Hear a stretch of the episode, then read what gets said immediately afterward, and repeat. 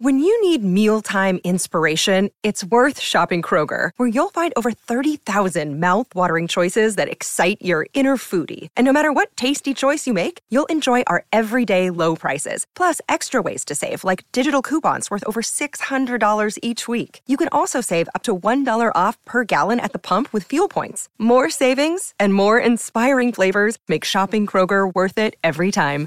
Kroger, fresh for everyone. Fuel restrictions apply. It's time now for the Bob Melvin Show, presented by Nest Bedding. The three time manager of the year sits down with Chris Townsend exclusively on A's Cast. Visit nestbedding.com today. Here now is Chris Townsend. It's the Bob Melvin Show right here on A's Cast, brought to you by NestBedding.com. Love where you sleep. Use the coupon code Oakland to get 10% off your entire order. We're talking bed, bedding, you name it. Use the coupon code Oakland to get 10% off. Go to nestbedding.com or go to their stores in the Bay Area. Bob, I know I know you're disappointed. A tough year because you really wanted to be in the postseason. Yeah, I mean, look, eh, you know, any year that you the season ends, it feels like feels like a death almost. And you know, with the expectations we had for the team this year, this this one hurts probably more than any other. Um, when you get bumped from the postseason, that's that's a horrible feeling. But when you don't make it and you have a team that you feel like should make it, then it makes it really hard. And I, I really feel like this is the first team we've had here since I've been here that I felt like was a post postseason team, and and we didn't make it. So that's really disappointing. Uh, you feel really accountable for these things, and you feel feel really bad for not only our players and staff and everybody with us, but our fans as well because they had higher expectations for us too.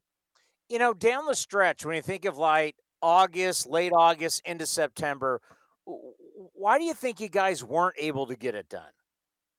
You know, we were just too streaky and we just didn't match up in all our facets, really, other than the 13 game win streak. You know, we'd get some good pitching and then we wouldn't hit. We'd get some hitting, we wouldn't pitch. At times we, you know, we were consistent with our defense, but even that uh, let us down at times on certain games that if we play defense, we would have won. So we just didn't match up along the way and we were, we were too streaky. You know, you win three games in a row and you follow it up with losing three or four games in a row it's tough to to get some consistency and feel good continually, uh, especially in in August and September when you're trying to get to the postseason.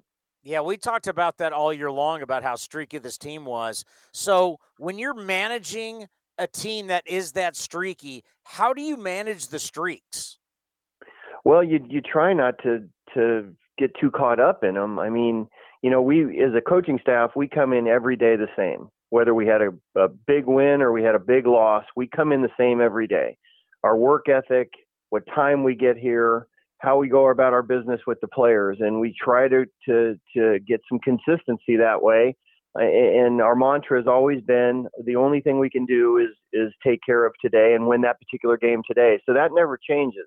And it's harder to do sometimes when you have losing streaks and you've lost four or five games in a row and the feeling isn't as good but that's something we've always tried to do here. So that never changes. And so we don't try to say, okay, we need to do something different here if we've lost three or if we won three.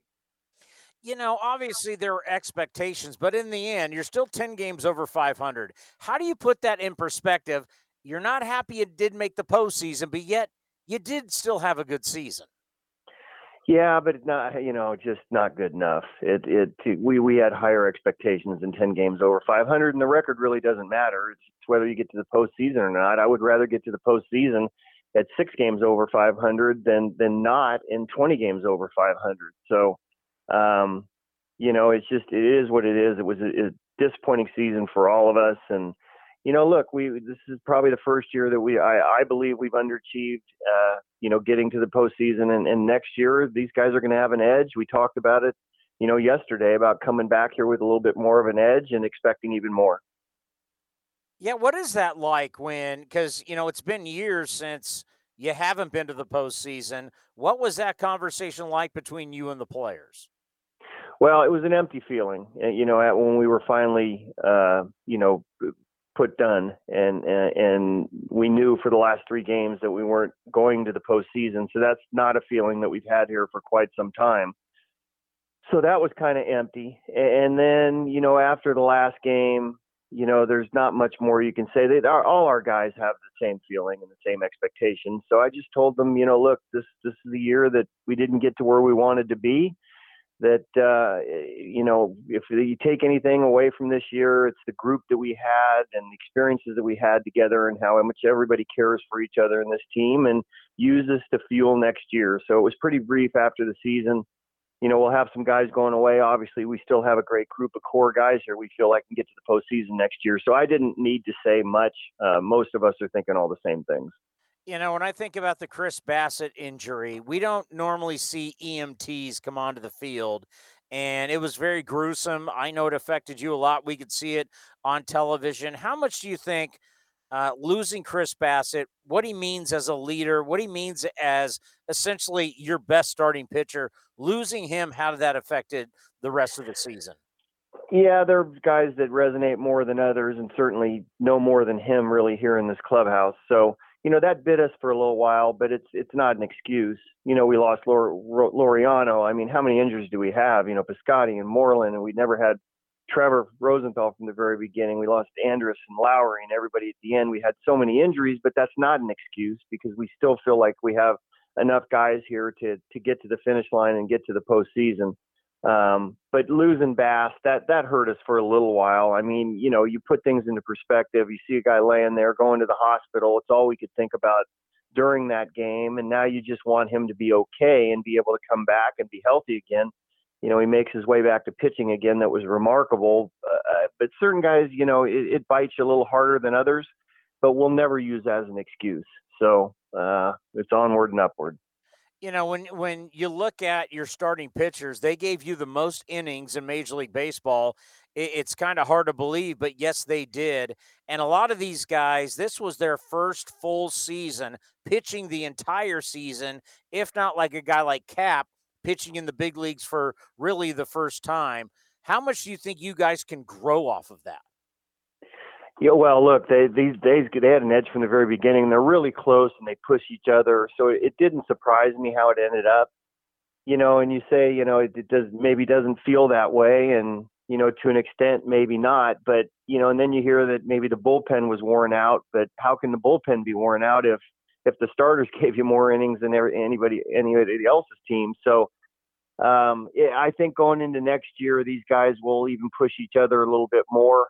Um, obviously, we make some changes to try to, you know, you know, make the, the pitching in totality a lot better. But you know, you have to look back at bright spots during the course of the season. This is definitely one for us. The starters should feel very good about what they accomplished. And you think about Frankie Montas, he's the first A to reach 200 strikeouts since Barry Zito, and he's now been named, it's official, the AL pitcher of the month for September slash October, going 3 0 with a 2.19 ERA in six starts. Just talk about the growth of Frankie Montas. Yeah, Frankie's fantastic. I mean, you look at him now and you say, you know, this makes sense, and it does. But he had to go through some tough times in his career, too uh, some injuries early on, certainly the suspension and so forth. Had to work his way back. That mentally can bite you a little bit. Um, and then then didn't get off to his greatest start. I mean, he had decent start, went through a really tough stretch where his ERA climbed almost to five. I remember that day in Texas when he gave up eight or nine runs. And then to finish where he did and culminate with pitcher of the month, he has to really feel really, really proud about what he accomplished. And, you know, you look at him and he's big, he's tough, he throws hard. Um, you know, there are a lot of great things that he should feel about going into next season, and he should go into next season thinking he coming in as an ace. And I think we have probably three guys that should feel that way. You know, when you think about your bullpen, a lot of people, oh, they wore down. Just what do you think happened at the end of the season with your bullpen?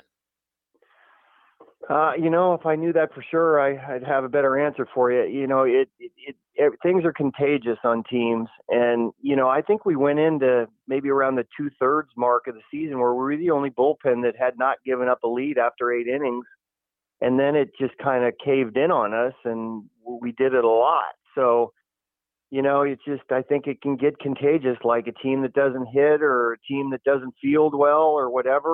Uh, you go in maybe with a little bit of doubt. You want to be that guy that that stops the trend and maybe put a little bit too much pressure on yourself. So, Um, it, it's puzzling the way it happened from such, you know, from from being so good to to having a difficult time there for a while. Um, but I know our front office will look at that and try to make some changes and try to better our bullpen and you know sustain it for uh, for a full season.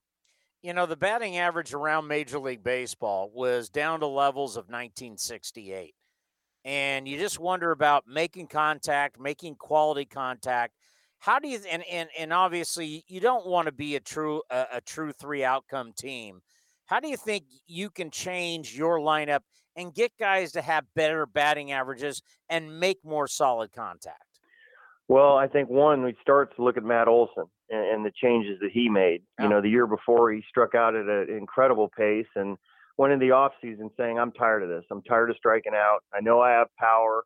I know I have a good eye. I know I walk, but I need to put some balls in play. And when you put some balls in play to the side of the field where they're shifting against you, uh, that that's pretty good start. So I think a lot of our guys probably need to identify. Look, it's okay to put the ball in play with two strikes if you're late and on top, you know, there's some holes over there. And I think just a great roadmap for that is just how Matt Olson went about his business. So hopefully a lot of guys look at that. We'll, you know, Darren Bush and, and our and Eric Martins will identify that and try to resonate with our guys. But I think there's no uh, no better guy to look at to to combat that than Matt Olson. So for you, Bob Melvin, I know you don't watch a lot of the postseason or really the World Series. Like, how long does it take for you to decompress and get away from this season and enjoy life for a while, vacation? How long does that take for you? Uh, some years more than others. This one's going to be a little bit tougher. Um, you know, it's not, I do watch some of the postseason. I don't wrap my day around it. It's just hard to watch because you you feel like you should be there. But I'm a baseball fan, and there's certain games I'm going to watch, and um, but not dedicate everything to it. And and you know you have to try to decompress and you know think about all the things that potentially you can do different going into the next year. And then you got to let it go and you got to ramp back up and feel positive and feel good. You know the months before spring training starts. So I don't think there's a set date on how long it takes. I don't have any vacation plans at this point. Um, so we'll see. But uh, I know that this this season's not going to sit well for any of our guys, and they're going to come into spring training really hungry next year. And then that's what's interesting is like, when do you start getting hungry and going, I can't wait to get to spring training and let's do this all over again? Yeah, always after the holidays. Once the holidays are there, and usually kind of around the time that you go to the winter meetings. I'm not sure if there's going to be winter meetings this year, but once you're around all those people, the discussions are being taken. The, the you know the the hot stove or whatever leagues going on and talking about changes for for each and every team usually happens somewhere in December and once you get past uh, the first of the year then you're really hungry to get back to spring. And let's end on this. And I know we've talked to multiple people about this. Are you just happy in some ways that we got a season in and you see what happened with AAA and and the Reno Aces and the Las Vegas Aviators the last four games of the season just the fact that you got a full season in with still COVID that's out there and rampant in our country. Yeah, that's a good point, and uh, and you're right, and you have to have perspective in that. And I think we did a really good job in it, in in you know, in in in staying away, and you know, really just ballpark, hotel, realizing it was still out there, knowing that, that it, it could be a factor in where the team goes if you do have problems with COVID. So I think we did a nice job of that, and, and I'm really, really, really enjoyed also the last two games here. You know, after losing like we did to the Mariners, to be able to to walk off in front of good crowds and our fans, reward them a little bit.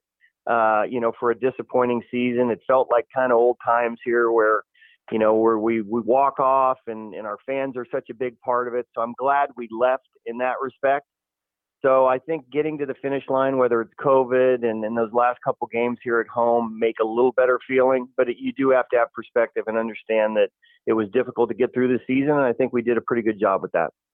Well, you're the best, and I know how much you care about all of our fans and what you do for us here on A's Cast Live and A's Cast. We're going to miss you. I know we'll talk to you during the off season, but we're going to miss talking to you every single week. And uh, we appreciate everything you do for us. Enjoy the off season, and I think I can speak for the fan base. We can't wait for the 2022 season. Feelings mutual across the board. What you do for us too, Townie, and how invested you are in us, and and your in, in our fans, how invested they are in us. It's it's a great feeling to know you have that kind of support from not only you but but our fan base. And and you're exactly right. They're looking forward to a really good season next year, as are we. And that's the Bob Melvin Show brought to you by Nest Bedding. Check out their locations in the Bay Area, or you go to nestbedding.com for all your betting needs. Whether you're talking about the bed, or you're talking about pillows, whatever you need, you go to nestbedding.com and use the coupon code Oakland to get 10% off your order. That's use the coupon code Oakland to get 10% off your order. That's the Bob Melvin Show brought to you by nestbedding.com. Love where you sleep. Now back to A's Cast powered by iHeartRadio. This has been a presentation of the Oakland Athletics.